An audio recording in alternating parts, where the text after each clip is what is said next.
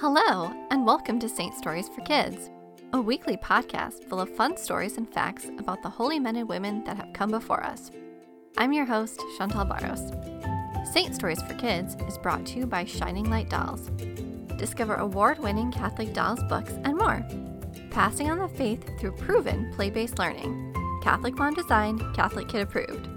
Visit www.shininglightdolls.com to learn more and join our mailing list so you're the first to know about our summer sale and new plush dolls coming soon. Today we'll be telling the story of St. Elizabeth of Portugal, whose feast is celebrated on July 4th. Elizabeth was born on January 4th, 1271, in the Kingdom of Aragon, which is in modern day Spain. Her father was King Peter III, and her mother was Constance of Sicily. Her three brothers, Alfonso II, James II of Aragon, and Frederick III of Sicily, were all kings. Elizabeth was named after her great aunt, St. Elizabeth of Hungary.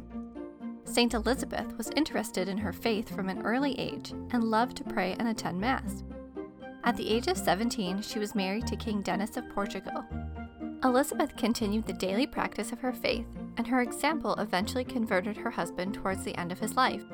Together, they had two children, Constance and the future king Alfonso IX of Portugal. As queen, Elizabeth was known for her care and work with the poor, and she also gained a reputation for being a peacemaker. Once, her husband and son were about to go to war against each other, and St. Elizabeth rode a mule onto the battlefield and stood in between the two armies until they agreed to resolve their differences peacefully. After her husband's death, Elizabeth joined the monastery of the Poor Clare nuns in Coimbra. She became a Third Order Franciscan and spent the rest of her life helping the poor and sick. St. Elizabeth of Portugal is the patron saint of healing family divisions and peacemakers. Now it's time for our story. Her whole life, St. Elizabeth of Portugal had tried to keep the peace within her family and her country. When she was a younger woman, she had ridden onto the battlefield to stop her son and husband from going to war. And now, even though she was much older and sick, she knew she had to go and broke her peace one more time before her death. The other Poor Clare nuns at the monastery of Santa Clara Velha did not want the Queen Mother to leave. They knew how sick she was and feared that the stress of the trip would be too much for her. But St. Elizabeth could not sit back and allow her son to go to war. His daughter, and Elizabeth's granddaughter, Dona Maria, was married to Alfonso XI of Castile, but Alfonso XI had not been a faithful husband. This had infuriated Elizabeth's son, the King of Portugal. That was no way to treat his daughter, and his anger was justified. But war between two countries that would impact many people wasn't the way to deal with the other man's sinful behavior. Elizabeth sighed she had already gone once before with her son to visit Alfonso XI to discuss the issue, and at that time he had promised to stop his bad behavior. But he hadn't, and the broken promise was too much for her son, the king, to tolerate.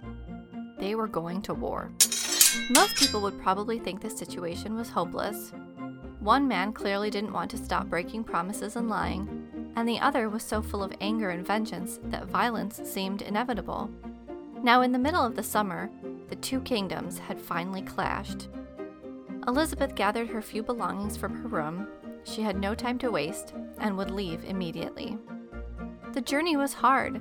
The sun beat down fiercely on the plains of Alentejo. St. Elizabeth was feverish from her illness and sweating profusely from the midsummer heat, but she refused to stop until she reached the town of Estremoz on the border of Portugal.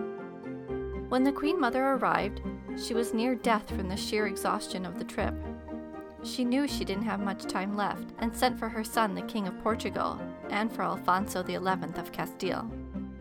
Elizabeth lay in bed, clearly suffering from the stress of the journey, when her son, the king, came in first. Hello, mother, he said. You shouldn't have come. That kind of journey was too much for you. You've clearly exhausted yourself. Elizabeth smiled at her son. Yes, it was not an easy journey, but no discomfort of mine is worse than the pain it will cause to our country, and Alfonso's if you two continue this war. I am just one woman. War will hurt countless more. Her son flinched. She spoke the truth, and he knew it. At that moment, his enemy, Alfonso XI, entered the room. Alfonso paid his respects to St. Elizabeth and ignored the other king. Elizabeth said a prayer, asking God to send the Holy Spirit down upon her so she would say the right words, and for the strength to speak them. She very slowly pushed herself up to a sitting position in her bed, clearly weak and fragile, and then she spoke to the two men. Isn't it the duty of kings, born into noble families, educated and brave, to learn to live in harmony? If you don't, what will happen to your countries and your people that God has asked you to care for? War brings death to innocent people who had no part in the arguments of kings. And while you two are busy fighting, it will be the common people that suffer the most. Sinful people take advantage of war. While you are distracted, evil men will profit from the chaos. Is that what you want? When kings are warring, they are distracted from their real duties of distributing justice, and the people are not cared for. They are left vulnerable. And that is your job as kings to care for your people. It is your duty. The speech took everything Elizabeth had left, and with that, she collapsed back onto her pillow and closed her eyes. The queen, her daughter in law, who had also come, jumped out of her chair and shooed the men out of the room. Look what you've done with your fighting! The Queen Mother is clearly dying, and yet because you continue to argue, she has come here and suffered instead of dying in peace with her sisters. Now get out! And it was true. St. Elizabeth was dying. Two days later, after receiving Holy Communion, Elizabeth had a vision of the Blessed Virgin Mary and went with Mary to heaven. Her last words were Mary, Mother of Grace, Mother of Mercy, from the foe shield us, in the hour of death take us. Her trip had not been in vain. The two kings ceased warring. St. Elizabeth, the advocate of peace, had succeeded in her last mission to bring peace to her family and country. The story of St. Elizabeth of Portugal reminds us of the words of Matthew 5 9.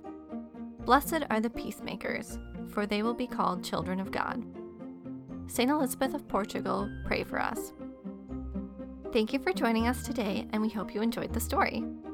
Be sure to subscribe to the podcast, tell a friend, and reviews are always appreciated. Until next time.